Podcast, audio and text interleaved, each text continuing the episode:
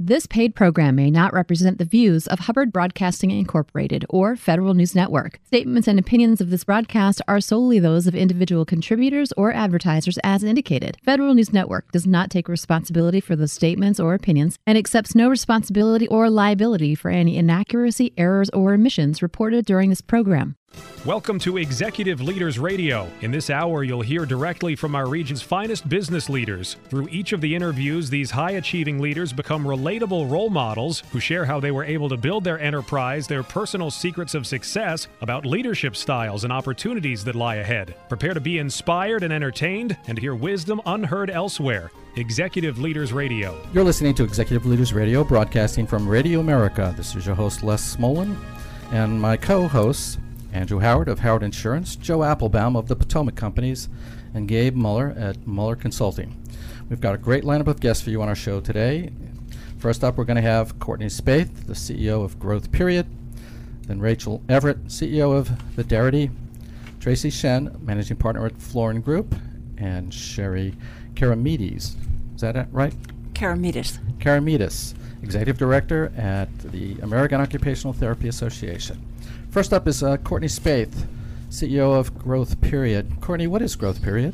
We're a business development and transaction advisory services firm, Les. We do uh, organic growth and inorganic growth advisory work. We help companies win work with governments, with private sector entities, and we're not a broker dealer, but we do a lot of growth to exit work and a lot of diligence. And how big or small are you guys? We're 51 people.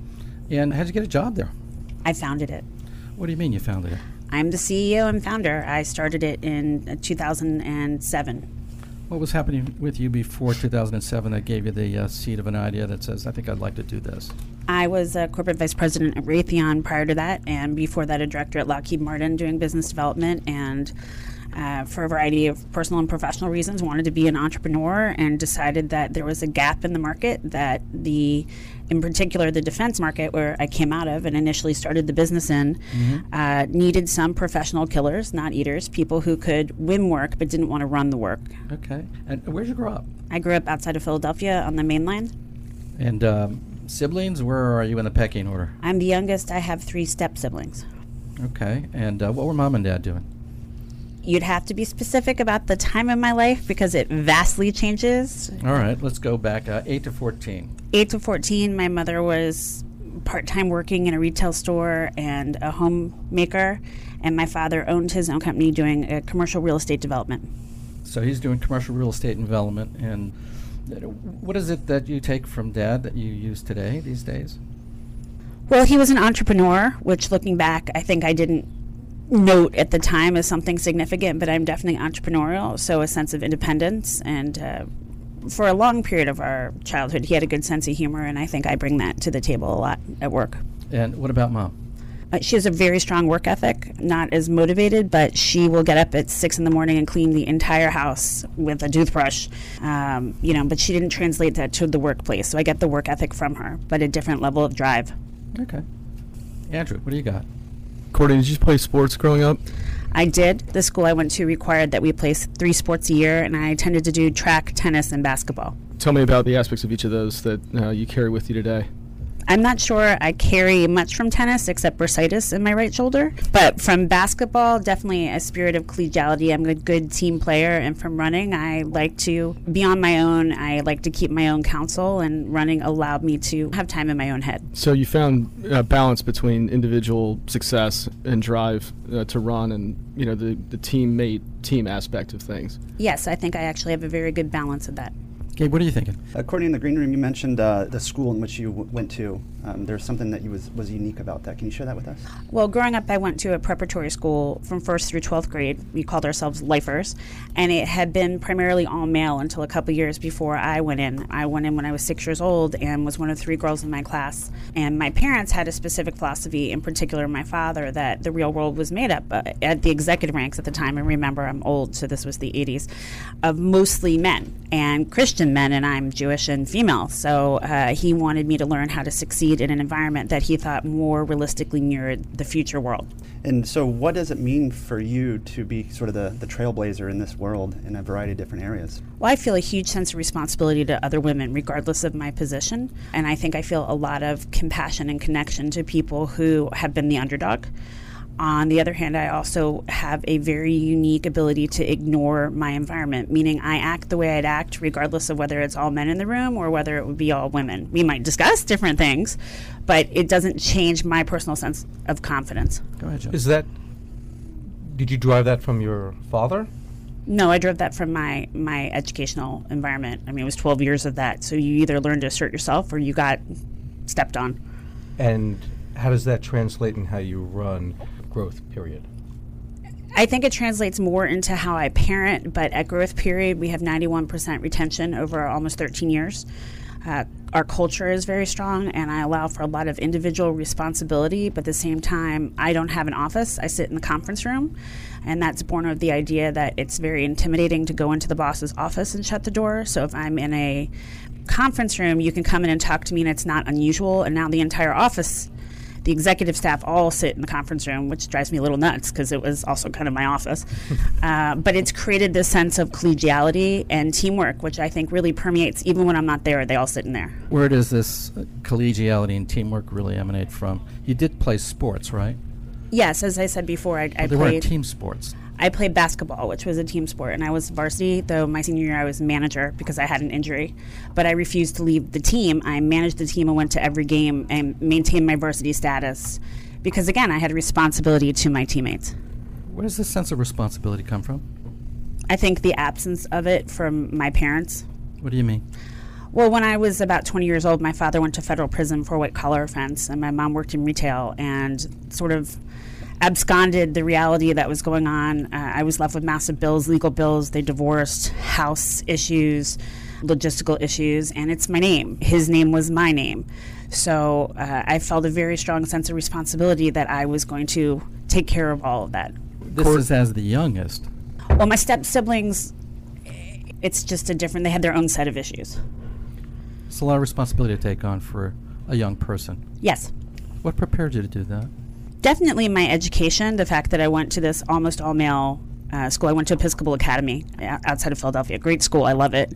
But we went to chapel three times a week, and I'm Jewish, and it was mostly all male, and I'm female. Um, and I just learned to assert myself without losing my sense of self. And I was also very happy to be feminine. I've always liked pretty dresses, and I have long hair.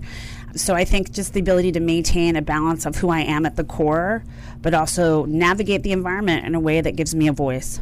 One of the things I heard from you in the green room was you had mentioned some of the experiences that you've had has allowed you to, um, it's resulted in the absence of victim syndrome. Mm-hmm. And I really like that.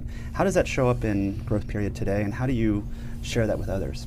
Well, it shows up in growth period, Gabe, because we survive, right? We're the only family owned business, as far as we're aware, in the entire United States that does what we do. And perseverance, whether you're female or not, as an entrepreneur, is critical, but we get a lot of rejection sometimes because it is woman owned. And that's just reality. And so we don't walk around saying, woe is me, let's go play Remington Steele and get a figurehead who's male. We persevere and let our work stand for itself. You, used uh, an expression earlier um, f- around fear. What was that expression, and, and where does that come from? I don't recall the expression. so- Fear is not the currency. Yes. Um, I don't think you should use fear to drive your decisions. And I think it comes from losing the things that I cared about the most my family, right? It totally fell apart in a way that never reconfigured in a, in a, in a healthy way. I have no relationship with my father. Uh, and, you know, we were close when I was a child. Um, and my mother and my relationship kind of configured differently after that experience. So I think what's important is that once you realize that if you lose the things that matter externally, it's easier to make decisions about ancillary items, right? So, education to me is one of the most important things because it's something no one can ever take away from you. But if you use fear to make decisions, I think you have a lot of regrets and a lot of paralytic behavior that, you know, at the end of your life, no one really looks back and says, wow, I really wish I hadn't done what I wanted to do more because I was scared at the time. How does that affect what you do with your kids? Oh, I'm. Um, I think I'm a good parent. Um, I have two uh, stepchildren who I really am the mom. Their mother passed away when they were young, and I have a baby, and then we raised our housekeeper's daughter. Um, and, you know, so I'm very focused. I'm definitely the parent. We don't have a lot of anger in our household. We're not yellers. Very much like at work, it's the intent behind the mistake that we judge you on, not the mistakes itself. But uh, not going to college is not, you know, it's it's not up for grabs in my house. I tell my children, you live in a benevolent dictatorship, and Dad and I are God, so you can think it's a democracy, but it's not. right? We take your wishes into consideration, and we try very hard to encourage what they're interested in. But I also provide, I think, a strong sense of work ethic, discipline, and expectation. Yeah. And I didn't have anybody like that in my life when I was a kid. So, you know, I'm very conscious of discussing the world with them and talking about different professions. I never knew what an engineer was until I went to mm. University of Pennsylvania and saw the School of Engineering. Right? And I was like, what's an engineer? So I try very hard to expose my children to non-traditional paths. Thanks, Courtney. Courtney, what's the website for growth? Growthperiod.com. Thanks. We've been speaking with Courtney Spaeth, CEO at growthperiod.com.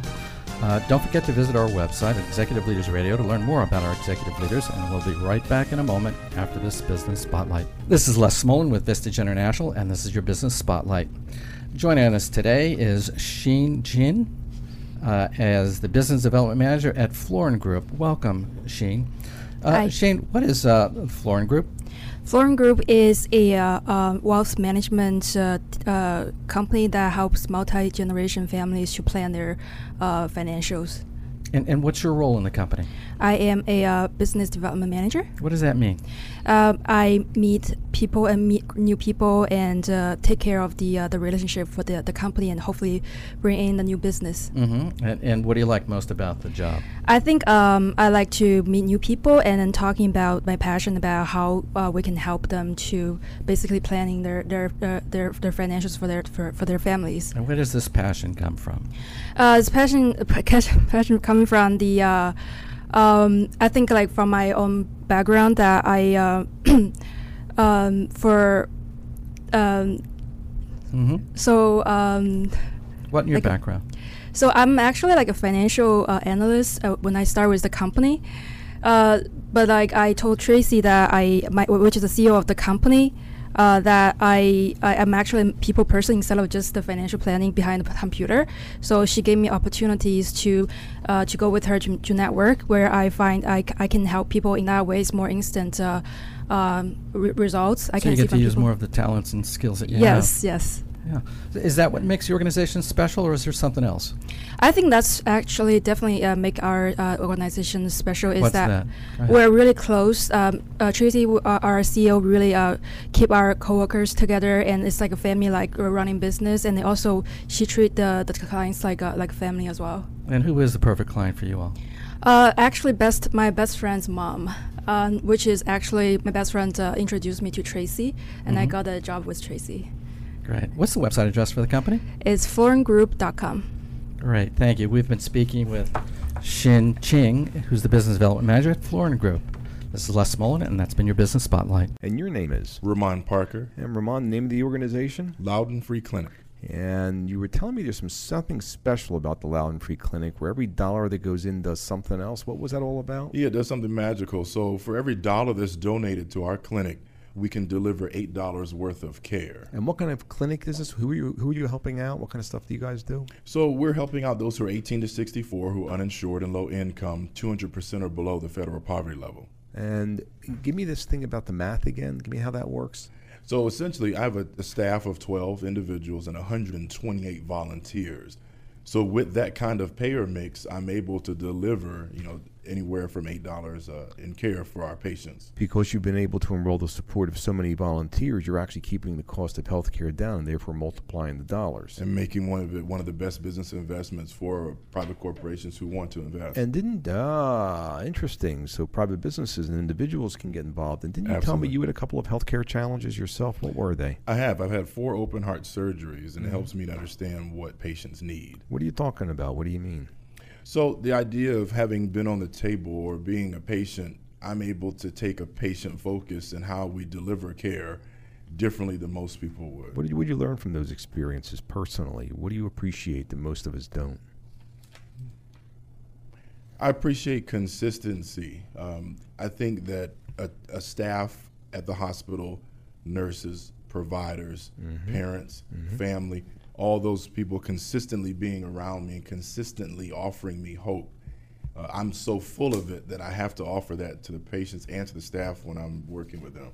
What's the website address for the Loudoun Free Clinic? LoudounFreeClinic.org. Let me have that one more time. L O U D O U N FreeClinic.org. We've been speaking with your name again? Ramon Parker. And this has been your Business Spotlight. Thank you. We're back, and you're listening to Executive Leaders Radio. This is your host, Les Smolin. It's my pleasure to introduce you to our next guest, Rachel Everett, CEO of Viderity. Rachel, what is Viderity? Viderity is a technology and management staffing and services firm and we put together powerful teams to solve our clients' toughest problems. We typically do that on three to five year contracts and work on site in their building, um, tackling everything from technology, communications, marketing, management, and operations. How big or small is this company? We have 137 employees. And uh, how'd you get a job there? Well, I founded the company in 2008. 2008. What were you doing right before that?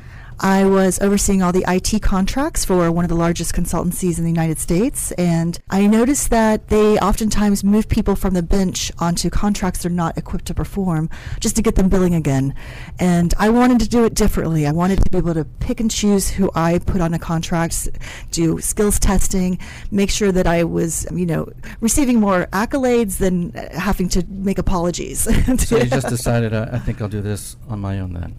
I did, but I got a little help. I asked the senior vice president of this consultancy if I could go after one of the clients I had met through them if I agreed to give them subcontract work over the next five years. And he fortunately took a bet on me and said, if you can put a team together and sell it to that client, and you make us a subcontractor, and we can mm. earn revenue on it, go for it. And I did, and it worked. So I, I didn't break any, um, you know, handbook rules, and it, it, went fine. That first contract was successful. That's great. And I, I departed after that and used earnings from that first contract to create more work. All right. Where are you from? I'm originally from West Virginia, so over the hills and through the valley in a very small little town with, um, you know, at the time I was growing up, nary a store, restaurant, movie, theater, bar. very small simple. town. Very small. Small town, simple. How did that influence you growing up?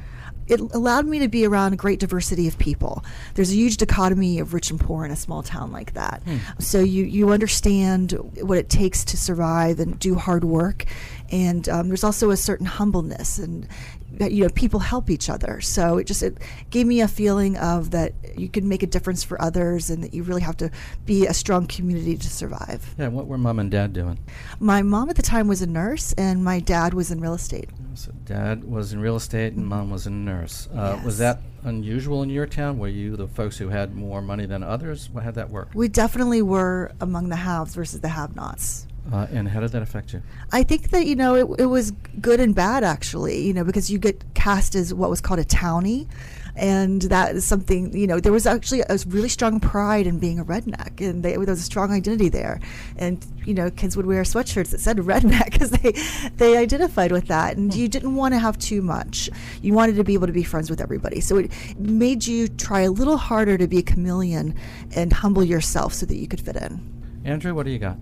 Rachel, in the green room, uh, we learned about your relationship with Grandma Elaine. Uh, yeah. Talk to us about her and uh, spending time with her and what you learned. She was a huge inspiration in my life. I feel so lucky to be born her granddaughter and lived just a couple blocks away. She, as a young woman, started a logging business and wore a man suit, tie, newsboy cap to do business with men in that era.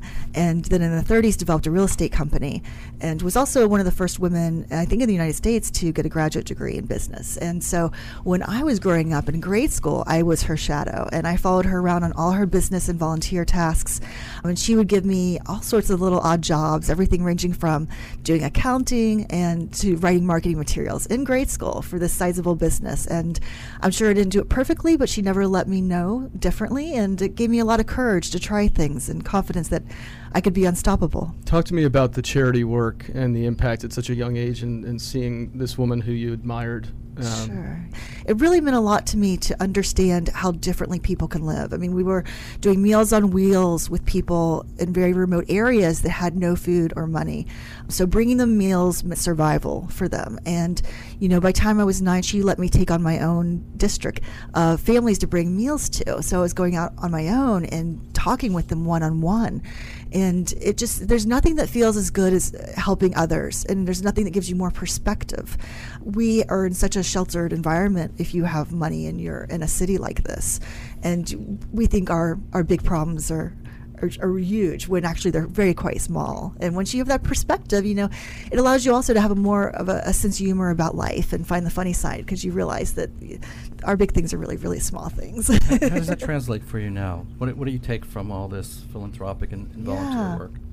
Well, it makes uh, me want to um, encourage it among my staff. We have two volunteer days every year where they can choose where they go and spend their time to help out an organization or group of people.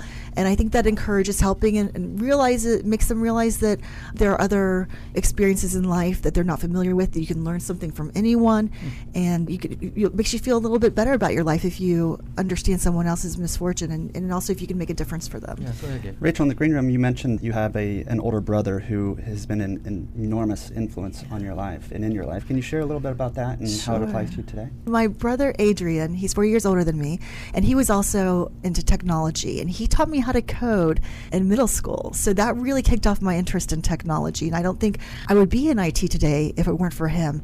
And he was also a very big thinker, which meant a lot in a small town because you're, when you're in a small town, you're not as exposed to many ideas and types of people. And he would love to remind me that, hey, you are one person among 7 billion on this planet. This planet is one of 100 billion in this galaxy, and this galaxy is one of maybe 2 trillion in the universe. So just keep that in mind that this is a really big world and it's open to you, and you can do anything you want.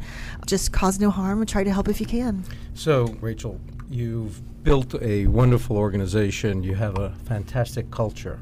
Is it okay to fail? I think it is very much so, yes. And that's something I learned early as a child. My parents were very busy with their work and hobbies, and I admired everything that they did because they did it well. And that hands off approach gave me a huge amount of freedom and a lot of freedom to take risks, make mistakes, and not feel like I was being judged or under a microscope for them. And how does that translate in how you run your company today and your staff? Right. You know, I encourage people to take risks and to come up with new ideas and ask themselves is, is what they're assuming really true? Are there other possibilities?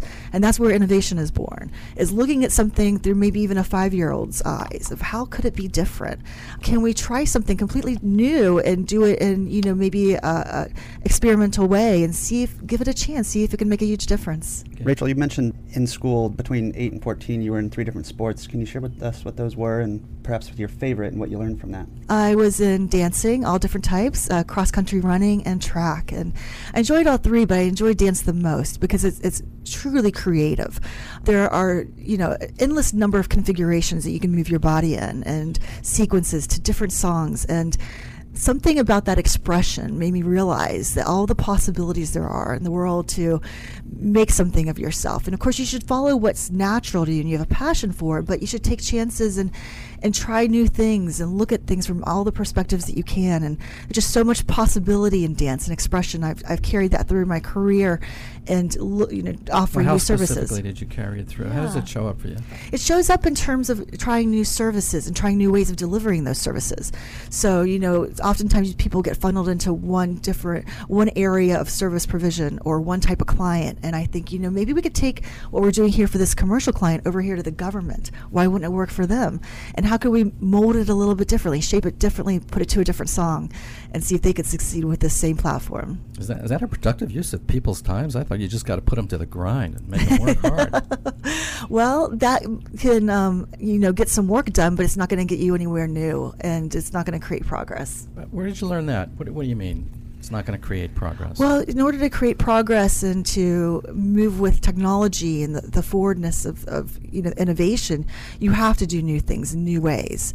And so, if you just do things in the typical way and you know nose to the grindstone, um, you're going to lose traction and you're going to fall behind the motion of other businesses, and, and you won't you'll fail eventually. So, in order for these businesses and organizations to stay relevant, they need to keep exploring, trying new things um, progress, innovate with the, the latest ideas and, and new uh, processes for getting them done. is that what drives you?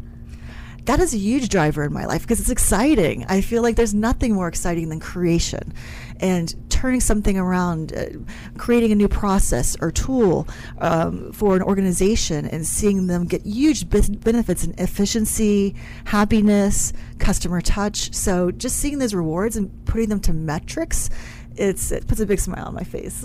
Thanks, Rachel. Rachel, what's the website address for Viderity? Viderity.com. V I D E R I T Y.com. We've been speaking with Rachel Everett, CEO at Viderity. Don't forget to visit our website, executiveleadersradio.com, to learn more about our executive leaders. And we'll be back right after this break. This is John Schuhart. Join us, joining us for our business spotlight is Barry Feil. Who are you with, Barry? I'm with Celebrate Fairfax, a Yeah. 501c3 nonprofit in Fairfax, Virginia. And what do you do with uh, Celebrate Fairfax? I am very fortunate to be the president and CEO of the organization. So, what does Fairfax, or excuse me, Celebrate Fairfax do? We have a mission to celebrate Fairfax County and its communities. We serve the 1.1 million people who live in the county, and all, as well as all the people who uh, visit and work there. So, uh, what do you enjoy about working at Celebrate Fairfax?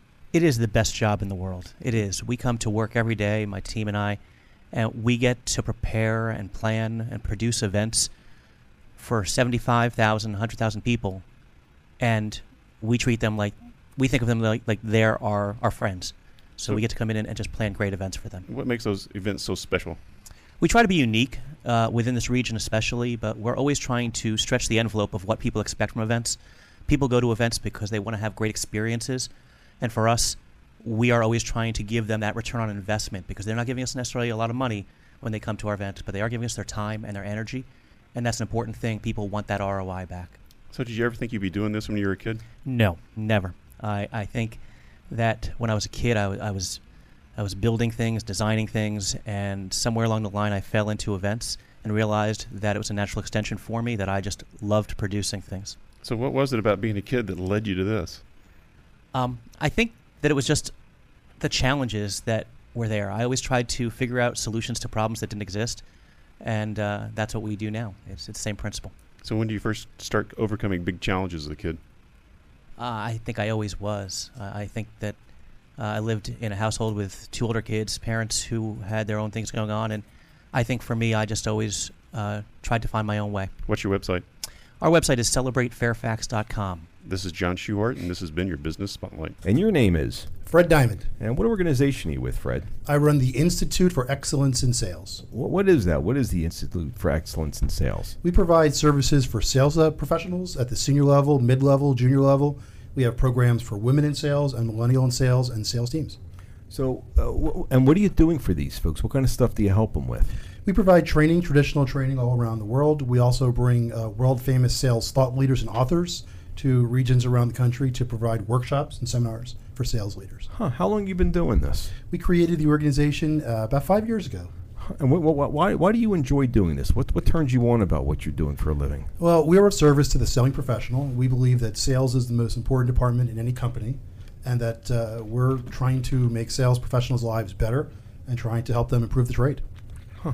And, and why, why do your customers keep coming back to you? Why would they come back or send their other people back to you? Well, we run amazing programs. Uh, sales training budgets have decreased, but we are bringing some of the top sales trainers around the world to sales teams.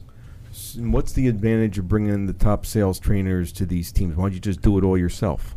Uh, we're, we're able to bring some of the best in the world at a very reasonable cost to our members, provide world class sales training and uh, sales performance improvement to these organizations. So, as opposed to keeping all the money for yourself and limiting only your words getting to your clients' ears, you're trying to make sure that they get the best of breed.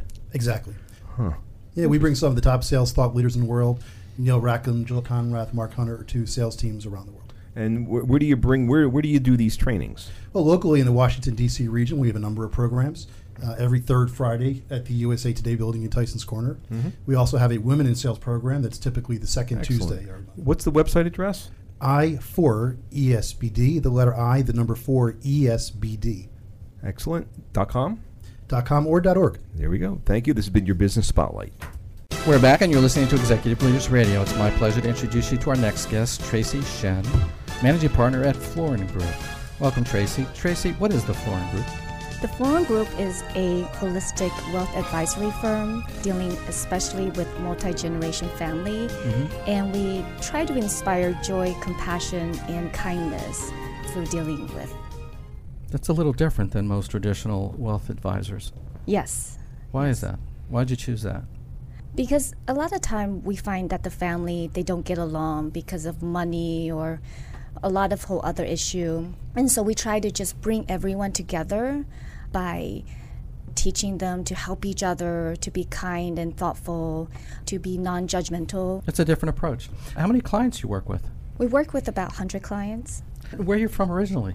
I'm originally born in Taiwan and I immigrated to the US when I was 7. What, what was going on then? My dad was applying to um, University of Northern Missouri uh, for auto engineering degree, and so we immigrated here because he wants to go to school in the U.S. Andrew, what do you got? In the green room, Tracy, we learned that you spent some time living with your grandparents. How old were you when you moved to the? I think I was two to five years old when I was living with them. And what did you learn uh, through that experience? I love that experience. We were living in the countryside. I get to climb trees, play with bugs. It was just very freeing from the city. And later, uh, there was significant event with your grandparents that had an effect on you. Uh, tell us about that. So my grandparent passed away when I was a teenager, and um, my grandma was really special to me. And so when they passed away, um, the family kind of had a lot of fighting because they never had done any estate plan. I don't think they ever told their children about all their investment real estate all over the world. They had dealings in South America, United States, Europe, everywhere. And so I think the family was not close at that time. And it was a large family, so uh, clearly you take that into your work at Florin Group. You don't want to see your clients go through the same. Is that fair? That's fair to say. And is that uh, particularly why you led with uh, joy, compassion, and kindness as far as a mission of your firm? Yes. So how does that show up in a in a client interaction? How do you walk somebody through, and how do you prove to them that you have compassion, joy, and kindness behind what you do? First of all, finance is a subject that most people they don't want to talk about, and so we try to bring fun to finance. Um, and so what we do mainly is, you know, take them on a very magical experience journey where we look over everything and we talk to them about, you know, not only their their goal and their wishes, but we try to incorporate um, their kids' goals and wishes into the planning. So we'll meet with the parents separately, then we'll meet with the adult children, and then we'll try to bring everyone together. So just uh, just to back up for a second, uh, can you share with us in 2012, as, as I believe is when you began and started the firm, can you tell us about that process and what you learned through it? Yeah, I originally started with uh, two other partner or friends who were with me in the same firm, and you know we want to create a firm where there's no agenda there's no company pushing you to sell product. We want to create a firm where we can make a difference in the financial industry.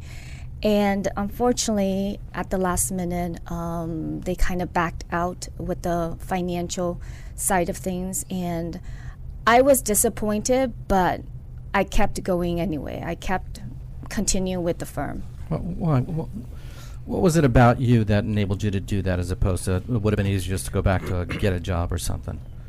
I guess I've always been a brave person and I've always been when I was a child not being afraid of things because I always know there's some something higher that will help look out for me, take care of me. Um, my parent even made a comment when I was little that I had fell off a horse uh, when I was five, but I didn't want to tell them in case they won't let me ride horses anymore. And so, and I, I guess I, I was just, you know, not ever afraid. So, Tracy, that courage, that bravery, you said something in the green room that was very apropos. You're trying to change the way wealth managers or the wealth management business. Mhm. Do you want to tell us a little bit about that? Yeah. Yeah, so what we are trying to do is we're trying to bring a independent third party advice. There's so many information out there and we just try to guide our client on a journey regarding to their challenges and so it's not just about selling them a mutual fund or investing and walking away and talking to them 90 days later? Right. It's not about that. Some of our client we talk to on a monthly basis. Recently, last week, one of our client uh, who is a widow, have no family, um, we even took her to the emergency room. So um, because she didn't want to hire a nurse. So hopefully she's listening to this and she will hire someone. so, the, so the compassion and the joy that you mentioned earlier is the thread that will drive your business, but it also drives your own passion. Yeah, we just want this world to be a more of a happier place. Uh, and so sometimes I joke with my um, staff is that, you know, this is like we're trying to bring Florentopia um, into the world. And we're trying to make a difference in however small way we can by just getting back to the olden day where everyone care more about each other and there's more of an understanding and you grew up in, in, in an environment where uh, obviously you were living with multiple generations Mhm. of, of people, Yeah. uh, and then all that got uprooted, and, and you come to Taiwan. Was it uh, what was the hardest part of, of that making that transition here for you? It actually wasn't too hard for me because I like new experience and traveling to different uh, country and learning about different culture and different people. Where did that get instilled in you?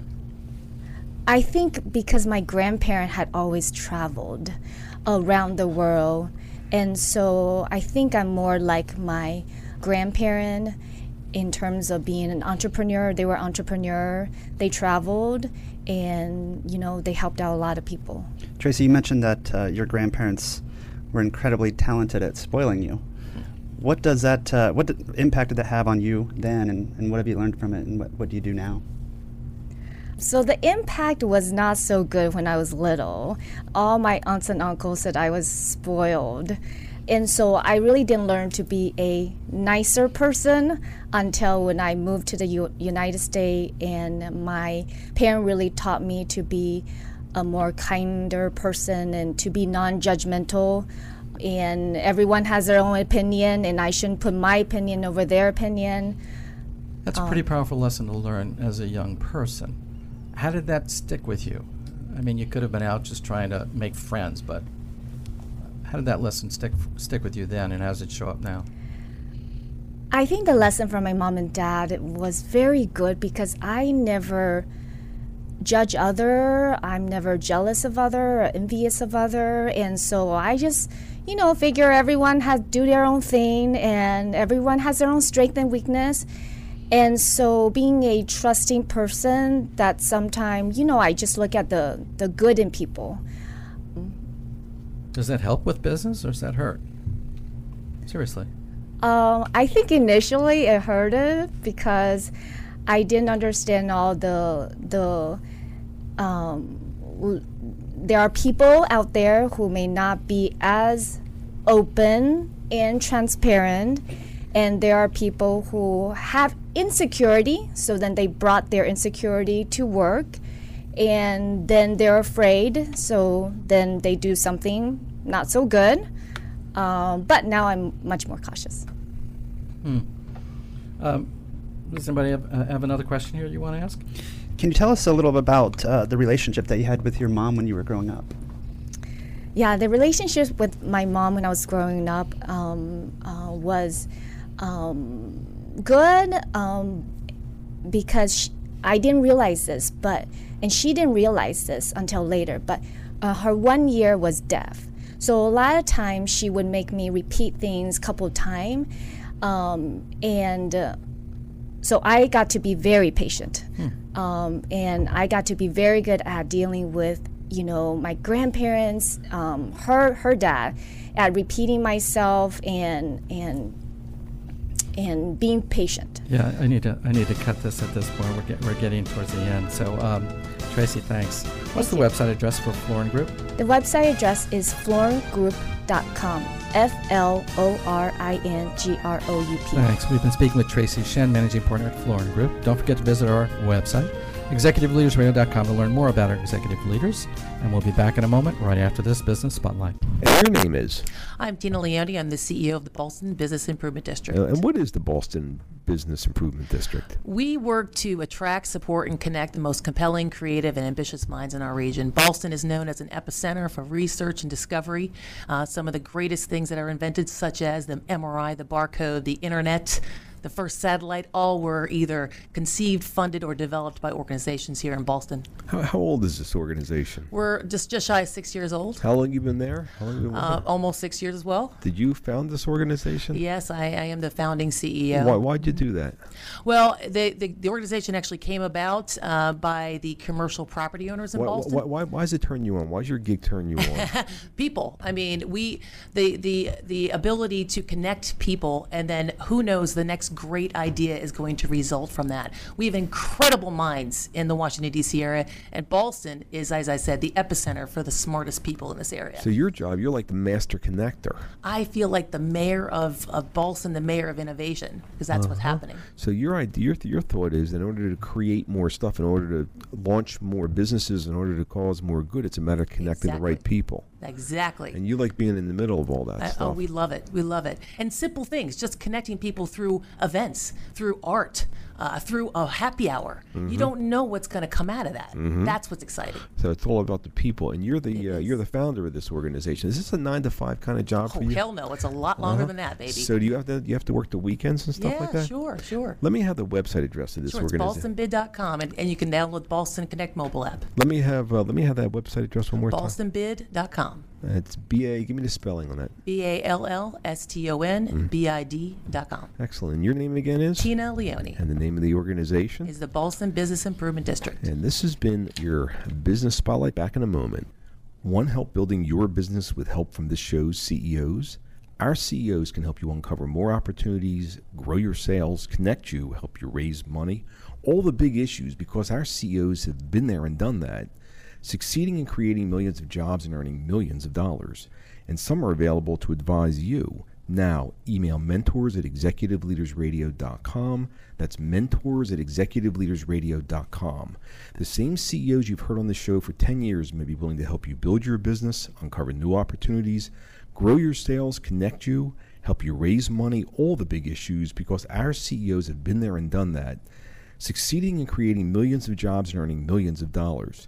Some of the CEOs who have appeared on our shows over the last 10 years may be willing to help you grow, assuming you've ser- you're serious about your success, serious about your own success, because it all starts with the leader. If you're serious about creating your own successful business, or truly committed to putting your nose to the grindstone and doing whatever it takes to make your business successful, we may be able to match you with successful CEOs who have created millions of jobs and earned millions of dollars to help you create your success.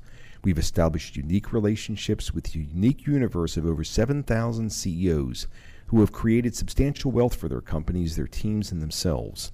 These women and men get the build in their blood and often continue to start and build businesses even after they've created substantial wealth for themselves because they love the challenge of building a business. Perhaps we can present you and your business to some of these CEOs to gain their interest in helping you. Now, email mentors at executiveleadersradio.com. That's mentors at executiveleadersradio.com to hopefully match you with some of the CEOs we've had on the show for the last 10 years. Mentors at executiveleadersradio.com. We're back, and you're listening to Executive Leaders Radio. Uh, it's my pleasure to introduce you to our next guest, Sherry Keramidas. Medis, Medis, right? Did I get that right? It's Keramidas. Keramidas, Executive Director of the American Occupational Therapy Association. Welcome. Sherry, what is AOTA? AOTA is the professional association representing the occupational therapy profession, including the occupational therapists and occupational therapy assistants. And how big or small is this organization? Um, we have 67,000 members and a staff of 80. How did you get a job there? I've been in the association sector for a number of years, and I've been at AOTA for a year. Uh, they recruited me as they were going through a change process. And what was the thing about you that they saw that said this is an important person to have here now? I think my history of being a change leader and helping associations go through productive and effective change, Hmm. and perhaps even my background because I'm trained in the neurosciences and there's a connection with occupational therapy. Uh, where are you from? I'm originally from Cleveland, Ohio. Uh, any brothers or sisters? I have two younger sisters. So you're the oldest of three. Yes. What's the oldest of three like? it places a lot of pressure and high expectations on you, but also a lot of responsibilities for taking care of your is that younger self-imposed or is that something mom and dad did? No, it's probably self-imposed. Okay, what were mom and dad doing? my father was a business executive, and my mother was an optician who started her own business.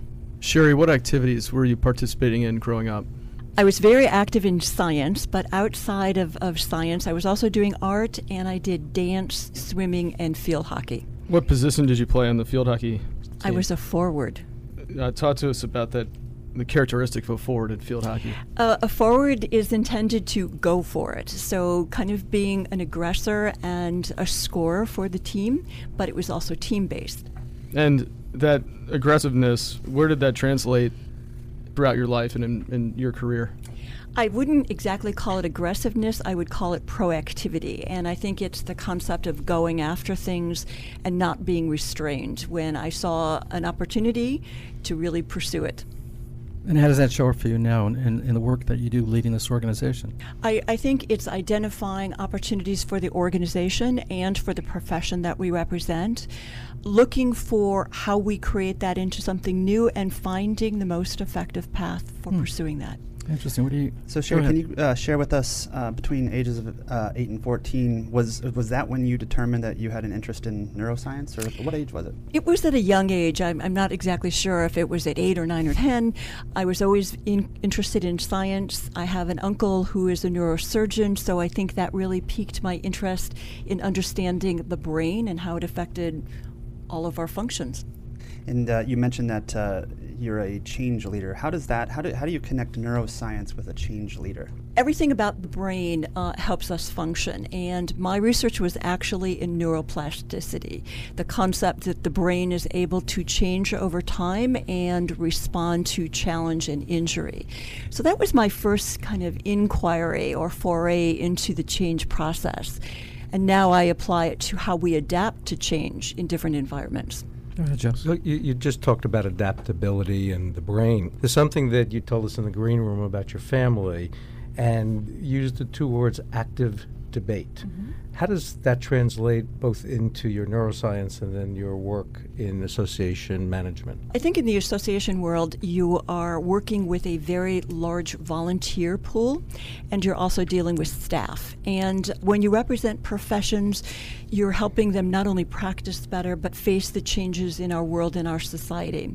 In order to do that, you have to identify things from new lenses, and you have to explore all those possibilities. So it is that adaptability process and finding the best approach, testing it out, and seeing if it works. And did that happen from your family debate? Um, it didn't. It happened in the family debates because we would have ten people sitting around and twenty different opinions, and you had to explore different possibilities.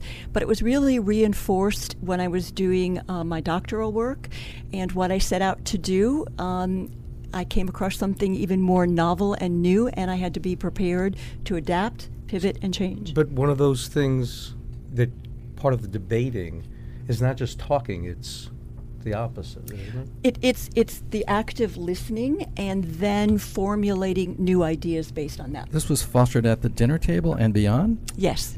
What have you got there, Andrew? Sherry, one of the things that you mentioned in the green room is you've had an extraordinary career leading a lot of major organizations. Talk to me about uh, your comment around helping others enjoy new opportunities. My career, once I left the laboratory, has not really been involved in the profession in which I trained. But I found that my curiosity, my desire to learn about new things, and my ability to ask questions and help people understand how to explain what they do and explore new opportunities was a real skill and perhaps a gift. So I've leveraged that throughout my career in helping people find new opportunities in the areas in which they work. Is that where risk and experimentation come into play? I think in part it, it comes from uh, risk and experimentation. It's also that willingness to listen to them and help them listen better, and then making them feel comfortable with exploring what they do from new perspectives. Sharing the green room, you mentioned uh, leading by making people feel safe. What does that actually mean? Well, I, I think um, when we talk about being in a fear mode, if I can put it in the context of neuroscience, when you're fearful, you only operate at the lower levels of your brain, so you don't use your really think your thinking capacity. If someone feels safe and they're listening and they're willing to explore, they're more open to new possibilities. But if they're not in that safe place, they're not going to explore that. Who created that safe space for you growing up as a child? I think that safe space was created by my parents and my entire family. What do you mean? What do they do? They encouraged all of us to explore what we were passionate about, to explore new opportunities. Sometimes it wasn't the first thing that you encountered, and being open to all kinds of possibilities. So, what kind of things did you explore as a child? I explored different areas of science. I explored dance, and I was not the most gifted dancer, but they encouraged me to do that. They encouraged me to learn about the arts, to learn about other culture, and then to explore different areas of possibility.